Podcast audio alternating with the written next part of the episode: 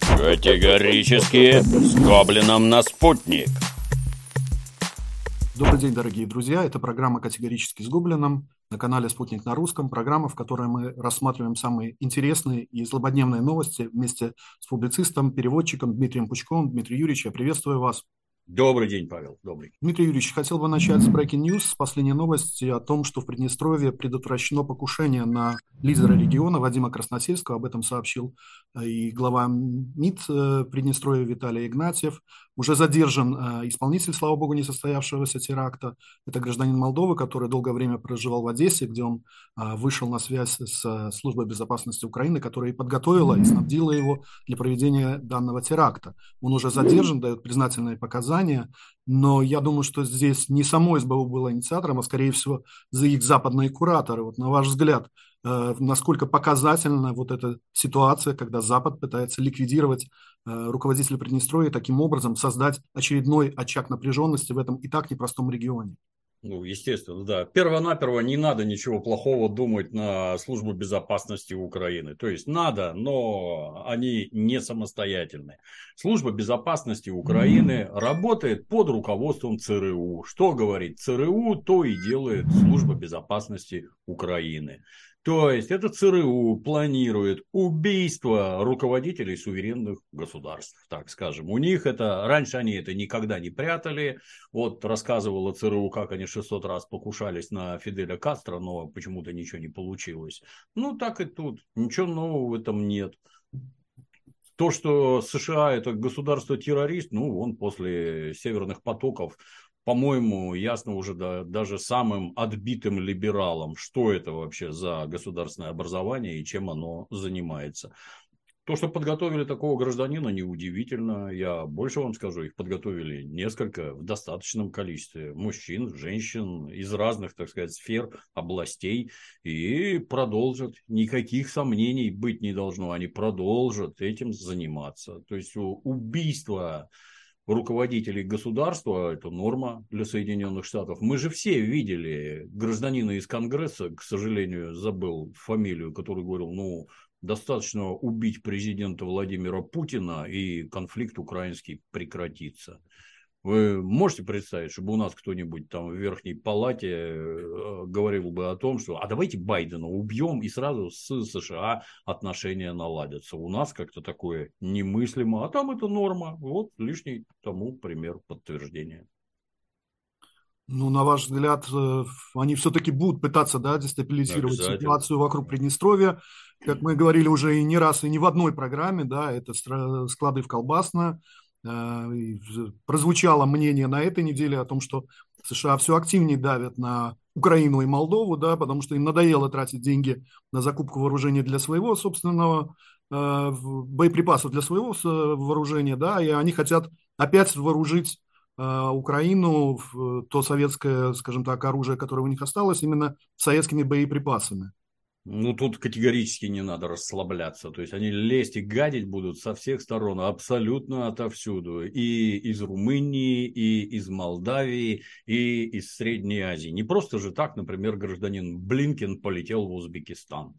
О чем разговаривать? Ну, в первую очередь о том, что надо разорвать торговые связи с Российской Федерацией. Не надо вам торговать с русскими, это плохо. Русские нехорошая нация, мы их уже везде отменили, и вы отмените.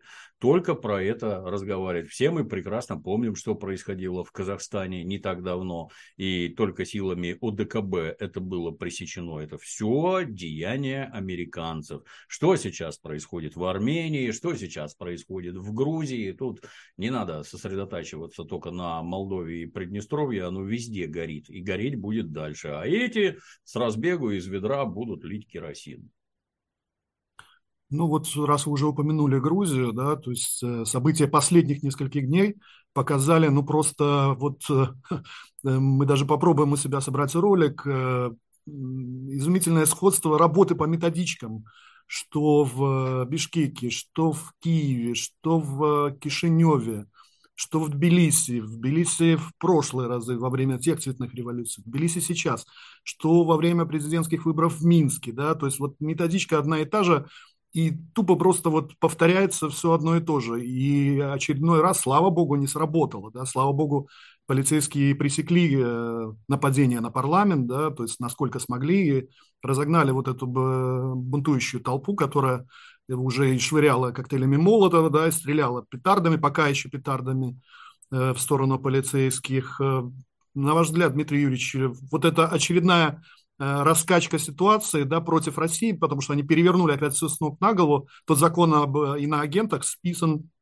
полностью с американского закона, хотя э, митингующие кричали о том, что это кремлевский закон. Вот с ног на голову и все равно как бы проходит все это дело. Ну, конечно. Ну, во-первых, я бы не стал это называть никакими цветными революциями. Это способ проведения государственных переворотов. Революция у нас в детстве с голове, в голове это была, допустим, там какая-то страна феодальная, стала буржуазная, была буржуазная, стала коммунистическая. То есть революция – это именно революционный переворот в устройстве государства. Здесь же просто давайте отгоним от государственного корыта одних, а поставим других. Это называется государственный переворот ничего при этом не изменяется, кроме рож, которые в это корыто будут засунуты. Это технологии совершения государственных переворотов. Они специально называют это революциями, дабы понизить, например, значение Великой Октябрьской социалистической революции, ну, это же такой же переворот был. Нет, не такой же, не такой же. И последствия для стран влекло совершенно другие. И это раз. Второе. Да, закон, он просто переписан с американского. То есть вот в США никакие иностранные агенты, в их понимании, вообще функционировать не могут. Я помню, Маргарита Симонян рассказывала, когда она работала в США, какие там вот такие вот пачки ежемесячно документов надо сдавать о том, что ты там говорил, что показывал, на какие средства существуешь и прочее, и прочее, и прочее. Ну и американцев даже это не устраивает уже. Они просто ликвидируют любую возможность информационного влияния со стороны Российской Федерации. Арти закроем, людей из Ютуба выкинем, ничего у вас не будет, будем только мы. И вот, что происходит в Грузии? Ну, там ни для кого не секрет, нет никакого секрета. Государство Грузия, оно не суверенно и не самостоятельно. Оно вот как отвалилось от Советского Союза, с тех пор оно ходит под Америкой. Никаких решений вот э, грузинское правительство, президент которые не понравятся Соединенным Штатам, они принимать не могут. Обратите внимание, здесь же все законно, вот подан законопроект, вот его рассматривают. А полезно ли Грузии знать, за чьи деньги вещают грузинские СМИ, как они окормляют э, общественное грузинское сознание? Полезно, конечно. И речь-то, кстати, что самое интересное, речь-то не идет о том, чтобы изгнать из страны всех их, запретить вещание. Нет. Просто указывать, что тот, кто получает от 20% и больше из-за рубежа, он, в общем-то, иностранный агент. Потому что нравится это кому-то, не нравится. Ты деньги получаешь вот оттуда. А значит, обслуживаешь их интересы. Э, неужели кто-то в Грузии не знает, на какие деньги существует вся вот эта вот либеральная сволочь, которая волочет Грузию в НАТО и прочее, и прочее. Да все знают. Но даже попытка, а я считаю, что это как раз и есть проявление грузинской самостоятельности и стремление грузинских политиков к суверенитету, вот, принятия этого закона. Нет, нельзя. Потому что у нас уже на готове тут замаскированные полки, которые сейчас выбегут на улицу и снесут вас к чертовой матери. Что, собственно, мы и наблюдаем. Ну, что тут можно сказать про грузинскую власть? Жесточайшим образом все это следует давить. Сразу, жесточайшим образом. Все вот эти «вони же дети», все это, что видели на Украине, в Молдавии, в Киргизии, черт знает где, все это сработает в том, в том случае, если государство не проявит политическую волю. Если Министерство внутренних дел все это не подавит и не разгонит. Тут, конечно, вопросы и к грузинским, грузинским службам безопасности, потому что все это готовится заранее. Там не бывает вот так вот по щелчку раз и возмущенные граждане вышли. Нет, это не возмущенные граждане. Это есть организаторы, которые получают деньги из-за кордона точно так же, как и эти иноагенты, они организуют там условно сотников, десятников, а те уже выводят вот этих вот баранов, а это бараны, то есть как на любом Майдане, это бараны, которых вывели бить, громить, разрушать. А потом, как на Украине получается, да, я хотела, я не хочу в таможенный союз, я хочу кружевные трусики. Ну вот теперь без кружевных трусиков, без света, без воды, без жратвы. Сиди на здоровье. И хорошо, если ты живая останешься. Вот последствия этих выбеганий народных масс на Майдан. Повторюсь, что это э, грузинские власти пытаются хоть как-то свой суверенитет обосновать, а Соединенные Штаты хотят государственную власть сломать, устроить государственный переворот. Ну, только пожелать грузинам борьбы с этими сволочами, борьбы на правильной стороне, построения собственного суверенитета и своего суверенного государства, а не марионетки американской, управляемой из-за океана. Соглашусь во многом, и э, прозвучали уже мнения и из правящей партии, да, представители правящей партии о том, что э, наконец-то, так сказать, правительство Грузии будет принимать те законы, которые выгодны стране, а не иностранным да. государствам. Но в этой ситуации мне тогда непонятно, почему пошел откат и почему вот этот законопроект отозвали с формулировкой о том, что э, мы должны самым внимательным образом относиться к миру, спокойствию, экономическому развитию в нашей стране, также к продвижению Грузии по пути европейской интеграции. Однако мы будем вести разъяснительную беседу. Вот угу. я не, не пойму вот это опять вот э, двоякости, да, то есть испугались, испугались, они откровенно боятся. Например, того, что их убьют, а их будут убивать, если они будут настаивать на этом деле. Американцы не остановятся абсолютно ни перед чем. Подкармливая внутренних нацистов и прочих тварей, не остановятся ни перед чем абсолютно. Мы же видим, кстати, о птичках, обратили внимание, что как только начались разборки с грузинской полицией, тут же в Верхнем Ларсе образовалась пробка а почему организовалась про? Вот побежали назад эти наши со светлыми лицами, все эти цензурных слов нет, не будем углубляться. Побежали обратно в Россию. А почему они побежали в Россию? Да потому что вокруг грузинские нацисты. И они твердо знают, что сейчас им бошки откручивать начнут и как минимум калечить. Почему? А потому что вы представители России, которую ненавидят Соединенные Штаты и предпринимают любые вообще меры для того, чтобы и Грузия в том числе, все контакты с Россией разорвала. Все вот это вот построенное на примитивной э, э, цепочке во всех ваших бедах виноваты коммунисты, это первый шаг. Второй шаг, все коммунисты были русскими все зло у вас от русских. Бейте их. Можете убить, убейте. Не можете бить. Гоните, избивайте, ломайте руки-ноги, чтобы их здесь не было. Ну и вот эти светлоликие, немножко познакомившись поближе с замечательными проявлениями демократии, свободы слова, прав человека, которые, как известно, представлены на всех территориях, кроме Российской Федерации. Вот уже, роняя кал, помчались обратно. Уже пробки, уже они там место в очередях перепродают друг другу. Это же эффективные граждане. Ну, вот, Лишний тому пример. То есть внутри Грузии действуют отряды нацистов, которые там холят, пестуют и выращивают. Точно так же, как США выращивали их на Украине. Ненавидишь русских? Годишься, да. И денег дадим, и натренируем, и работу предоставим. И вот вам поле деятельности. Давайте действуйте. И, повторюсь, то же самое грозит и грузинским политикам, и с ними будет физическая расправа, если они не будут делать того, что говорит США. Ну, возможно, как я вижу, многим от этого становится страшно, и вот все уже откатилось, не-не-не, не будем принимать такой закон. Стыдно. Ну, говоря, да, о влиянии США, э, здесь нельзя не упомянуть э, новую версию, которую э, скорее всего, с, э, из США и заброшено, да, это подрывов северных потоков. Э, тут Дмитрий Медведев хорошо как бы по ним прошелся. Оказывается, все дело в какой-то неведомой проукраинской группировке, которая никак не совершенно, абсолютно ни единым проводочком и выключателем не связана ни с Бандеровским Киевом, ни с зомбированной гинекологами Европы, ни с погрузившейся в старческий маразм Америкой. Вот э, и он задается вопросом, что неужели кто-то вот поверит в этот бред, да, о том, что некая проукраинская группировка э, нашла в себе силы, средства и возможности э, взорвать северные потоки.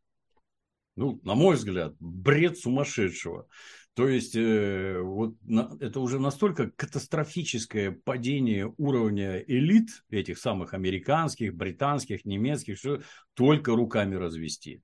Я напомню, что когда взорвали северные потоки, вся Европа дружно заорала, что это дело рук русских. Это мы сами взорвали свои северные потоки. И ни у кого это не вызывает никаких сомнений. Почему?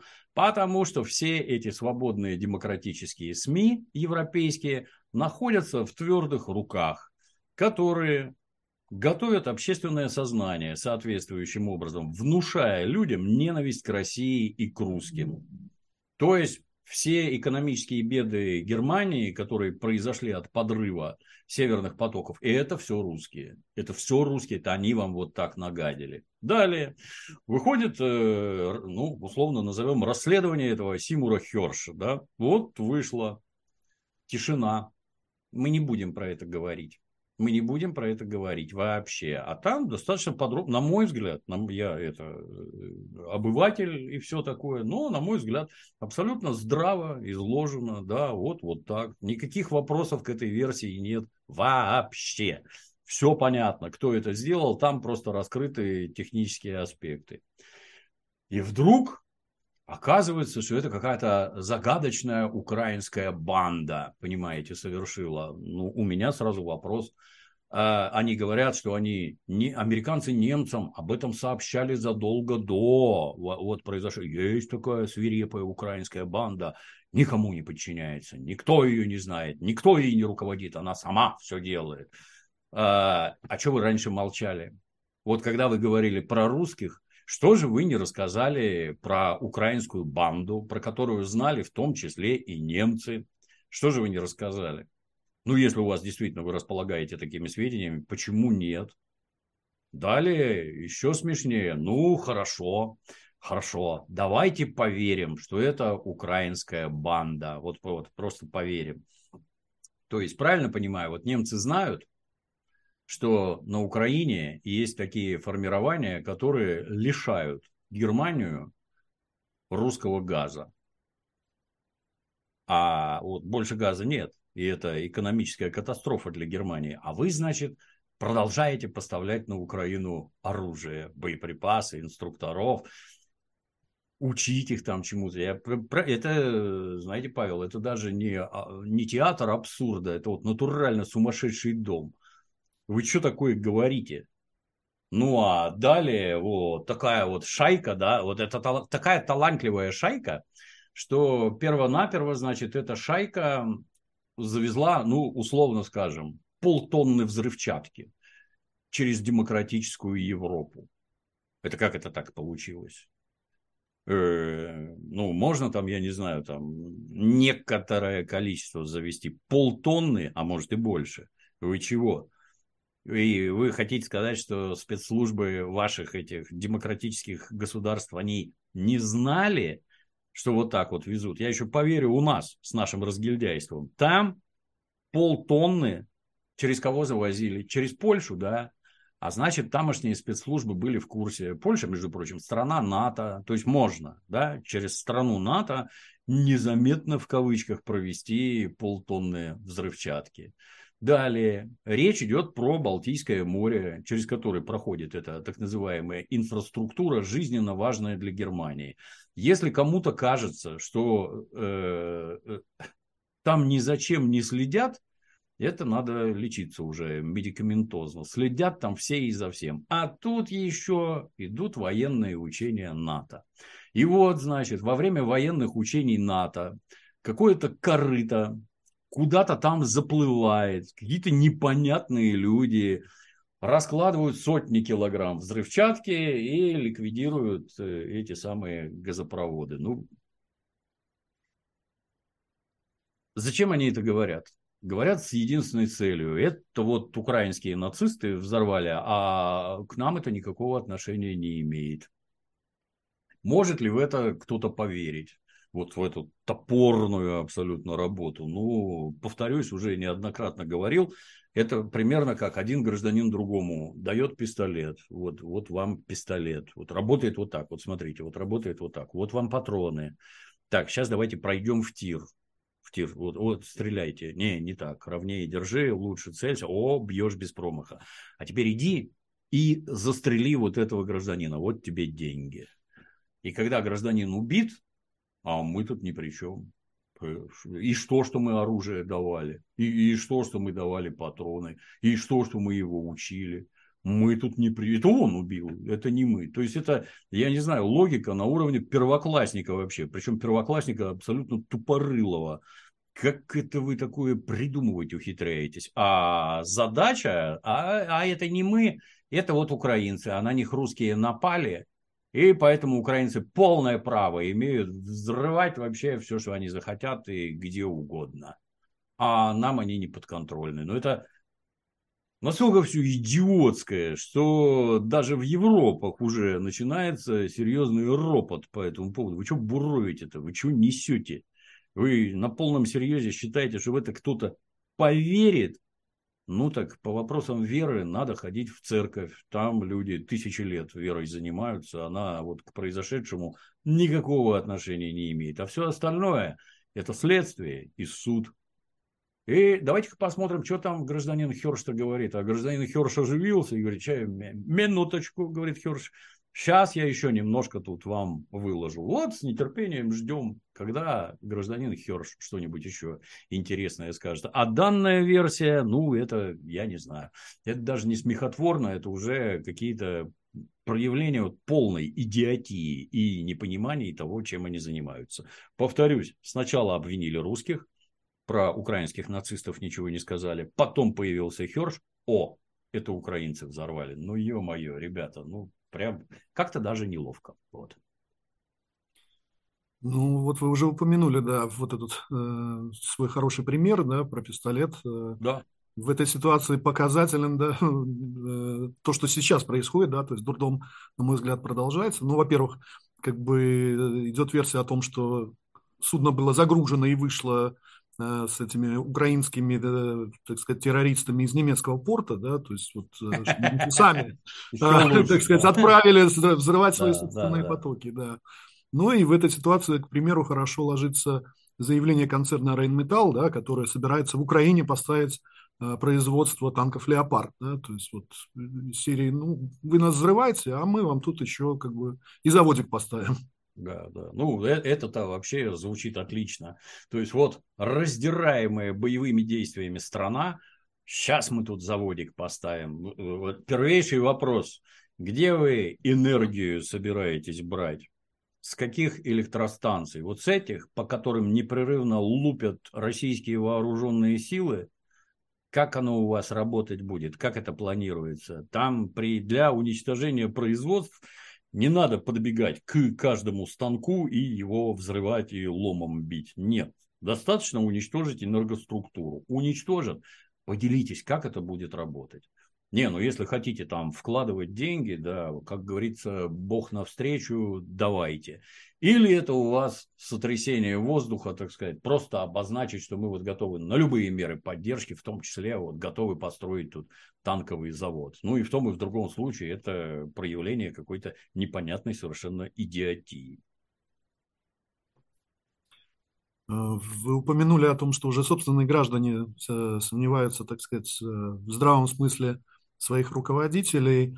Но, слава богу, есть страны, да, где уже дают четко понять, как они к ним относятся. И для меня в этой связи показательно видео, которое распространяется вроде как именно пользователями из Германии. Это прилет э, главы МИД Германии э, госпожи Бербок в Индию. У нас на саммит прошлой недели, да, который мы с вами обсуждали, э, саммит G20, и когда ее на летном поле, кроме посла, встречал только дежурный офицер аэропорта от Индии. То есть вот было показательно, на, на мой взгляд, со стороны Индии э, пример, да, как они относятся к главе МИД Германии. Да, это, на мой взгляд, тоже это знак. Ну, оно же просто так не бывает. Есть протокол, в рамках которого для встречи государственного лица, ну, там, в соответствии с рангом, не знаю, дорожка, почетный караул, лимузин. Ей бы еще велосипед бы дали там в знак борьбы за зеленую энергетику. Совсем хорошо было бы. А это никому не интересно. Вы решаете какие-то свои гнусные политические вопросы на Украине – а мы хотим жить нормально. Вот мы, Индия, хотим нормально жить. А для этого мы торгуем с Россией, например. Вы там отказались от нефти, да на здоровье. И нефть полилась в Индию. Да слава богу, что там учетверились, упетерились закупки. Отлично. А мы за нее расплачиваться будем, что там у них, рупии, дирхамы, я уж не помню. Это не доллары. А если страна с населением в полтора миллиарда человек отказывается от долларов, это уже очень и очень тревожный звонок. Гораздо более тревожный, чем отсутствие почетного караула при встрече этой овцы Бербак. Задумайтесь. Ну, там задумываться некому, не о чем. Все так дальше и будет идти. Танковые заводы, поставки самолетов и прочее, и прочее. Ну, продолжая тему Германии и Украины, здесь э, тоже э, немецкая Бильд намекнула Зеленскому о том, что оставляя войска э, на растерзание в Артемовске, а он же Бахмут, да, ну, как бы поступает очень неправильно э, с их точки зрения, да, то есть там практически город уже все больше охватывается кольцом, осталась у них там одна дорога, по которой они все подкатывают и подкатывают в эту мясорубку как бы своих людей. И даже немецкая бильд как бы задается вопросом, и зачем это надо, Э, говоря о том, что это еще и вызывает конфликт между Зеленским и, собственно, э, руководством Министерства обороны и там, вооруженных сил Украины. Вот э, на ваш взгляд, чья все-таки точка зрения победит хотя бы в этой ситуации здравых немцев или вот продолжающие слать на убой своих людей Зеленского? Ну, у немцев, на мой взгляд, немножко сбит прицел вопросы надо задавать не Зеленскому, а прямо в Пентагон, который руководит этими боевыми действиями. Прямо в Пентагон. Если американцы считают нужным перемалывать там украинские войска, то будут дальше перемалывать. Никакой Зеленский, никакой Залужный там ничего не решают. Сказано держать, держите. Все эти сказки, ой, они там так обороняются, ну, на здоровье обороняются. Результатом обороны что происходит? Ну, мы, мы уже помним это. Не будет Мариуполя, не будет Украины. Не будет Бахмута, не будет Украины. Вот Мариуполя уже нет. И Бахмута этого не будет. И что? Чё, вы что добились-то? Там, знаете, меня внезапно осенило что когда они озвучивают какие-то дикие цифры совершенно там в 257 тысяч погибших на Украине, украинских солдат, приготовьтесь, это больше, как я помню, чем у американцев погибло во время Второй мировой. За год. Какие там победы? У вас там личный состав уже третий раз обновился в ваших вооруженных силах предыдущие убили личные составы. Ради чего? Хотелось бы узнать. Ради того, чтобы американцам жилось хорошо. Ну, тут соглашусь, да. Постоян, постоянные вот эти вопли, что Украина это бастион между варварской Россией и цивилизованным Западом, к которому внезапно принадлежит Украина, населенная русскими. Ну, да, оригинально, конечно. Надо было таких дураков еще поискать, которые готовы угробить собственный народ и собственную страну ради интересов каких-то забугорных, не знаю, как цензурным словом назвать, сволочей так скажем, надо было поискать. Но их нашли, да, и это как раз и есть Зеленский, Залужный и вся эта нацистская комарилья. Готовы угробить всех просто. Какой смысл военный в этом Бахмуте? Никакого. Вообще никакого нет. И то, что его возьмут, они четко осознают. Там, ну, можно там это, верить в победные реляции с нашей стороны, можно не верить, но когда начинаются вот такие разговоры, не пора ли задуматься о тем, надо ли отправлять туда войска. Ну, то есть на фронте кранты. Не пора ли украинцам задуматься о переговорах? Вы же совсем недавно запрещали им вести переговоры с Россией. Что изменилось, друзья? Неужели такие военные поражения, что все, все, кранты, все валится? Ну, до этого еще не дошло, но скоро и до этого дойдет, в общем-то. Плюс они же там это все время кричат, что они готовят какое-то адское контрнаступление, там формируют какие-то жуткие кулаки. Ну, с интересом посмотрим и за этим. Ну, раз вы уже упомянули Пентагон, да, то есть э, тоже нельзя пройти мимо информации о том, что Киев э, запросил у Вашингтона Э, поставки кассетных бомб, которые они собираются сбрасывать с э, беспилотников. И по примеру теракта прошлой недели, да, когда то, что мы обсуждали с вами на прошлой неделе, теракт в Брянске, э, ну, я понимаю, что они как бы куда полетят эти беспилотники, да, то есть они никак не полетят там в районе Бахмута, они могут полететь как раз-таки в районе Брянской и Курской области. На ваш взгляд, насколько э, реально поставки кассетных э, боеприпасов для киевского режима? Странно, что у них своих нет. Советские боеприпасы такие были. Стран, куда они их дели? В Африку продали, что ли? Непонятно. Ну, то, что американцы что-то подобное могут поставить, ну, я никаких сомнений не испытываю. Эти все что угодно. Когда Зеленский заверещал про атомные бомбы, ну, вот тут действительно страшно стало, что ему и это дадут лишь бы как-то нагадить России и переломить ситуацию в свою пользу. Сейчас, сейчас что-то, кстати, обратите внимание, как-то подзатихло у них. А то одно время эти вот яростные рассказы, что русские вот-вот, смотрите, вот-вот применят тактический ядерный боеприпас, вот-вот они уже готовы, хотя ложь откровенная, потому что, ну, если там с военной точки зрения, то самолет, который это несет, это непростой самолет.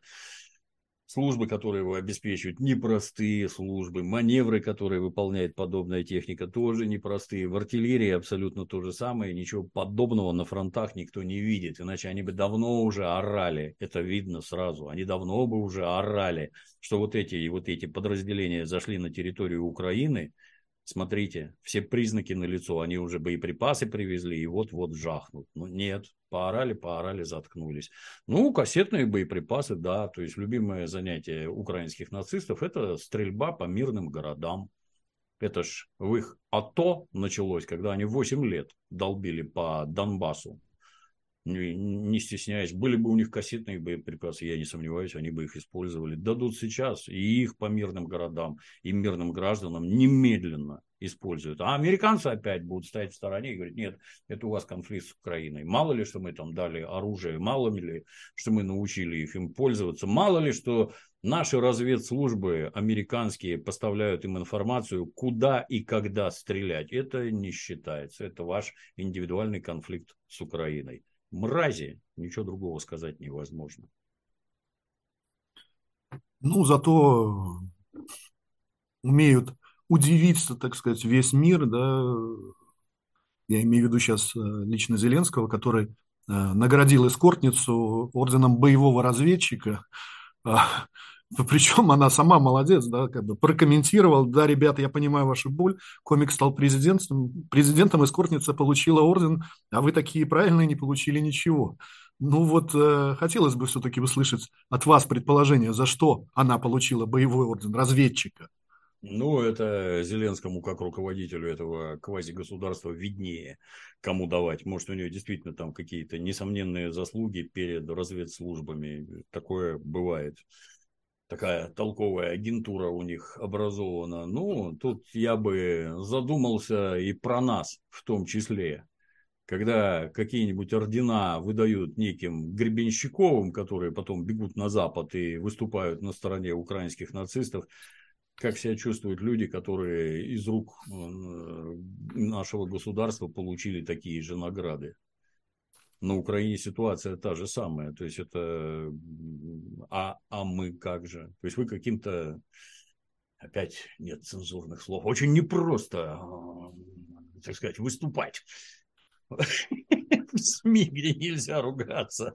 Ну, Когда ну, с трудом подбираются слова. Продолжительное молчание. Ну, вы поняли, да? Ну, вот когда таких персонажей награждают, а, а остальные как же? А люди, которые действительно там за какие-то боевые заслуги получали эти награды, они что при этом чувствуют? Вот хотелось бы узнать. Да, с другой стороны, это, это мне про своих жалко, а этих нет считаете нужным давать вот этим вот лицам с пониженной социальной ответственностью, ну, давайте на здоровье. Заслужила, значит. Ну, э, на, на, буквально вчера примерно такие же э, ее подруги ходили по центру Кишинева, э, где они там провели марш якобы там за права ЛГБТ-сообщества и, так сказать, и примкнувших к ним феминисток и прочее, но почему-то вот вместо, так сказать, своих вот этих вот лозунгов про свои собственные права, они в основном скандировали «Слава Украине» и, так сказать, носили украинские же и флаги. Благо, это не мало, малочисленная, так сказать, акция э, была, но все равно это вот для страны, где, по-моему, больше 90% это люди православной веры и семейных ценностей, вот все равно как бы дают бродить вот этим вот представительницам, мягко скажем, да, ну, назовем ЛГБТ-сообщество. Ну как, вы же понимаете, что здесь это назначены определены лидеры, лидерам выделены деньги, лидеры проводят организаторскую работу, выводят на улицы вот этих вот мерзавок, которые там трясут вторичными половыми признаками и орут всякую ахинею. Ради чего? Выполняют заказ.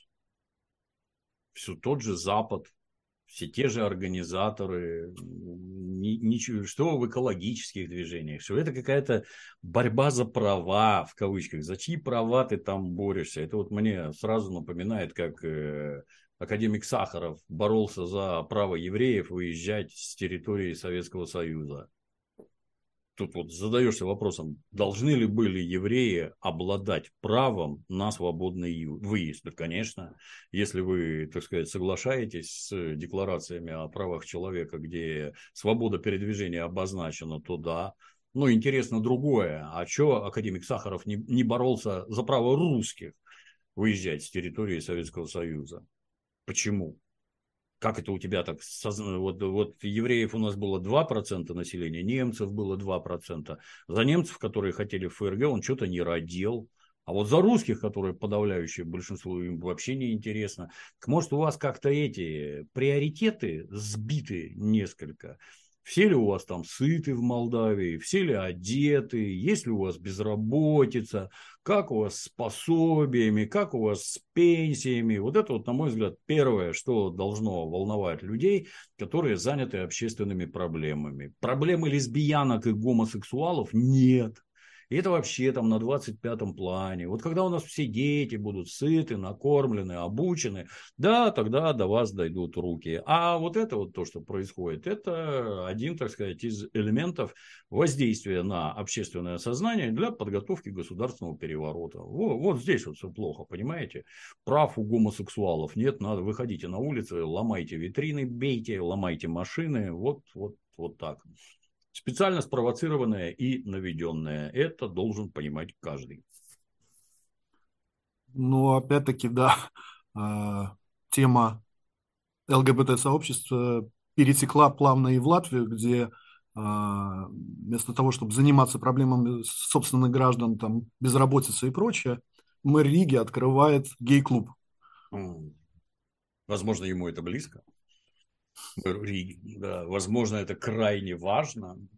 Ну, в отличие от, от экономики и реальной политики, ну, наверное, вот это вот самые главные вещи, которые страшно беспокоят жителей Риги. У нас вот есть вот, э, возле Невского проспекта такая Думская улица, на улице Думской есть такой клуб Central Station называется. Что-то как-то ни, ни у кого никакого интереса нет. Вот люди, которым это интересно, туда ходят совершенно спокойно, отдыхают там, наверное, а остальных это вообще никак не трогает. Есть у вас вот такие вот сексуальные интересы? Ну, есть, да. Никто это не выпячивает. Тихо, мирно. Все сидят по своим углам, потому что эти гетеросексуальные ходят в другие клубы. Все довольны, все смеются. О чем говорить-то? Что вы там открывать хотите? И надо ли для этого мэра призывать? Ну, загадка тоже. Зачем вы это выпячиваете все время? Зачем? Что вы хотите показать?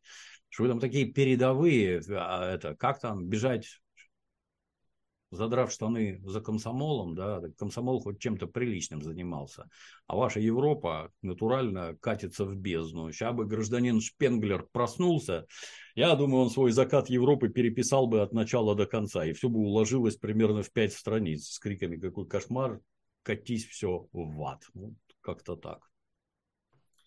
Ну и помимо того, что э, как бы властям и Латвии, и Литвы, и той же самой Эстонии – наплевать на, скажем так, благосостояние собственных граждан, у них есть еще и другие заботы. Они э, и в Литве, и в Латвии дружно взялись за а, снос памятников Александру Сергеевичу Пушкину и переименование его там усадьбы, где жил его а, родственник э, в Литве и снос памятников в Латвии, в той же самой Литве. И самое главное, что они обвинили о том, что Александр Сергеевич – это символ советской пропаганды.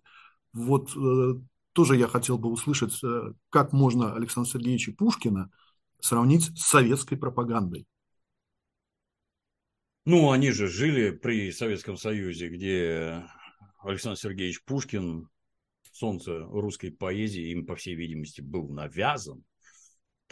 Они считают. Я повторюсь, что все это все время происходит в две ступени. Сначала они орут, что пострадали от коммунистов, дальше они переходят в этническую плоскость, что все коммунисты были русскими, ну так и Пушкин был русским. Вы посмотрите, что происходит в Соединенных Штатах. Там же вот сейчас вот так прекрасно работает э, культура отмены, cancel culture прекрасно работает. Это же грамотнейшее начинание. Вот посмотрите, вот, вот американцы перед индейцами уже извинились, что они их там поработили и 20 миллионов перебили. Они уже извинились. Это же какие тектонические сдвиги в обществе. А русские, ведь они же русские, этнические русские, они точно такие же колонизаторы. А до сих пор не изменились. Когда извиняться-то русские собираются? А мы не желаем, вот, вот мы вырвались из этой колониальной, так сказать, из этих лап колонизаторских русских, вырвались и не хотим видеть никаких следов на своей территории. И вот этот ваш Пушкин, вот сейчас cancel culture тут вовсю работает. Они как-то это, на мой взгляд, немножко забывают самый яркий пример европейского cancel culture немецкий нацизм, в рамках которого, например, вот, точно так же, как русских сейчас, нацисты точно так же отменяли евреев. Все еврейское должно быть уничтожено. Про евреев надо снимать разоблачительные фильмы в стиле там «Вечный жид» и еще чего-нибудь такое, там вот с такими этими адскими там когтями, страшными рожами рисовать плакаты. Посмотрите, кто всю кровь выпил из немецкого народа. Открываешь «Майнкампф», запрещенную, наверное, на территории Российской Федерации. Но тем не там просто и понятно написано. Во всех бедах немецкого народа виноваты евреи. И вот уже концлагеря и крематории. И это передовой европейский опыт. Это ровно то же самое, что они готовят для русских. Все эти американцы, европейцы и примкнувшие к ним прибалты. Им к этому не привыкать. Он что там вытворял? Латышский батальон СС на территории Белоруссии. Можете поинтересоваться. Я специально, кстати, ролик запишу, зачитывая документы, что они там делали и как. Ну, точно к этому же стремятся теперь, да. Ну, на их месте я бы, вот, вот, вот сейчас, глядя на Бахмуты, поведение Пентагона, слова европейских политиков, я бы уже сидел и крепко думал, кто там следующий на очереди из вас, вот этих вот сносителей памятников Пушкину, отмены русской культуры, отмены России и всего прочего. Лучше сидите и думайте, кто из вас следующий. Ну, в этой ситуации, э, заканчивая с Латвией, наверное, э, хотел бы поднять э, тему, на которую мы надеялись. На начале недели прошел повторный суд по делу Марата Касема о мере пресечения. Ну, я понимаю, там есть скептицизм, но во мне все-таки теплилась какая-то надежда, да, что вдруг все-таки его могут выпустить под подписку о невыезде, там, не знаю, под какие-то там условия домашнего ареста, но, к сожалению, даже этой как бы малости да, не произошло, и Марата еще на два месяца оставили за решеткой. Ну, Я тут... вот понимаю, что, наверное, э, задам совсем, наверное, детский вопрос, но все-таки вот это самый государственный преступник сейчас для Латвии. Ну, естественно. Хоть кто-то должен быть, хоть кто-то. Досада, что на эту роль назначили Марата Касема. Досада. Но ничего другого у них нет. Все инакомыслие внутри страны этими нацистскими гауляйтерами подавлено наглухо. Вся страна под колпаком спецслужб. Попробуй открыть рот при этой демократии. Только попробуй. Отнеси цветы, например, к подбитому танку и получишь уголовный срок сразу, без затей. Не будут тебе там, как в Германии, где еще там хоть что-то теплится, там делай, что хочешь, только вот без безобразия. У этих нет, не так. Тут, ну, с Маратом, это ж как обычно, надейся на лучшее, а готовься к самому худшему. Я, ну, вижу, знаю, как там наши и дипломатические службы, и спецслужбы работают в этом направлении. Масса действий производится. Никаких надежд терять нельзя категорически. Мы выступаем на правильной стороне. Марат должен быть освобожден. Ну, пока ждем. Что, что делать? Вот эта имитация какая-то идиотская, так называемого правосудия, ну, приходится с этим считаться. Пока ждем. Марату крепости духа, здоровья надо подождать. Будем подождать и не теряем надежду. И самое главное, что ее и не теряет сам а, Марат. Он в одном из своих писем написал, не дождетесь, я все равно буду Молодец. на связи. Молодец, да. Да, Дмитрий Юрьевич, вы упомянули уже то, что творили э, фашисты во времена Великой Отечественной э, войны на территории Беларуси. И поэтому для меня, допустим, э, достаточно показательно было выступление президента Александра Лукашенко, где он рассказал про, скажем так, несостоявшийся теракт против самолета российской авиации, самолета-разведчика, который находится на территории белорусского военного аэродрома в Мачулищах. Э, уже задержан э, диверсант и его пособник, но в этой ситуации очень показательна была оценка э, президента Лукашенко своему, ну не знаю, как его даже назвать, там, коллеге Зеленскому, да, которого он назвал просто гнидой, потому что он четко обосновал, что такого рода э, диверсии не делаются без прямого уведомления, Конечно. без прямого разрешения руководителя страны. Э, многие уже как бы сказали, что Александр Григорьевич должен был как-то себя сдерживать. Надо ли было? Зачем? Зачем? Еще, знаете, древний это, китайский мудрец Конфуций говорил, что большинство бед в человеческом сообществе происходит из-за того, что вещи не называют своими именами. Вот президент Зеленский – это гнида, нацист, еврей-нацист, что само по себе как, аксюм, э, как он, оксюмарон. А получается, у Зеленского получается быть евреем и нацистом одновременно. Гнида, конечно, гнида предавший собственный еврейский народ, предавший украинский народ, отправляющий молодых мужиков на убой непонятно зачем продавший вообще все, что только можно, наворовавший денег, снюхавший там, я не знаю, уже полторы тонны кокаина, наверное, за время военного конфликта, еще пять раз постолько до того. И что, а как его надо называть? Гнусная тварь. И то, что, ну, я не знаю, конечно, я соглашусь с тем, что, ну, наверное, из уст руководителя страны такое звучит необычно. Ну, тогда этого есть повод если ты даешь такие поводы, этот самый Зеленский, ну, слушай про себя, что про тебя действительно на самом деле думают. Что здесь ты юлишь, бегаешь, значит, а давайте договариваться, а давайте дружить. А тут, значит, совершаешь нападение на военные объекты. Гнида, гнида она и есть, если не сказать хуже. Но, как мы знаем, мы не можем ругаться, да. Ну, то, что позволено президенту Лукашенко, да, к сожалению, не, не все позволено нам с вами. Дмитрий Юрьевич, хотел, наверное, закончить э, наш сегодняшний разговор темой США.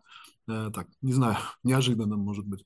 Но вот э, штат Агая просто продолжает радовать своим поездопадом, да, то есть сегодня появилось видео очередного там схода с рельсов грузового поезда с цистернами. Буквально на днях сошли 20 вагонов из 212 товарника той же Norfolk э, Southern, да, которая в начале февраля устроила экологическую катастрофу. Но все это не очень интересует э, президента Байдена. Горит платформа нефтяная где-то там в, в одном из штатов. Но это все вот не очень интересует президента Байдена, который сделал замечательно, на мой взгляд, заявление о том, что мне пару раз тут врачи отрезали макушку, чтобы посмотреть, есть ли у меня мозг. Дмитрий Юрьевич, есть ли у него мозг, и если есть, то к чему он приложен? Мне, мне кажется, для поиска мозгов Байдена ему надо было отрезать другую часть тела, прямо противоположную голове, и искать там. Глядя на эти бесконечно сходящие с рельс поезда, уже какое-то, я не знаю, не то что недоумение, а натурально уже переходящее в изумление. Тут, тут бы, конечно, если здраво подходить, то хотелось бы видеть статистику, как, как часто у них поезда сходят с рельсов, на каких участках, конкретно в штате Агая, как, как это часто бывает. Это случайность, что оно вот так вот упало или разлилось, или это у вас система. Ну, как-то это, если система, а создается именно такое впечатление, что они валятся в разных местах просто потому, что просели насыпи, сгнили шпалы, искривились рельсы, и вот поэтому паровоз упал. Так получается. Ну, вопрос, а что важнее для Соединенных Штатов-то гражданин Байден? Война на Украине или нормальная жизнь людей, вокруг которых вы там налили каких-то совершенно диких химикатов, потом подпалили, так что это там со спутников видно, и вот эта вот вся красота продолжает травить людей. Что важнее это?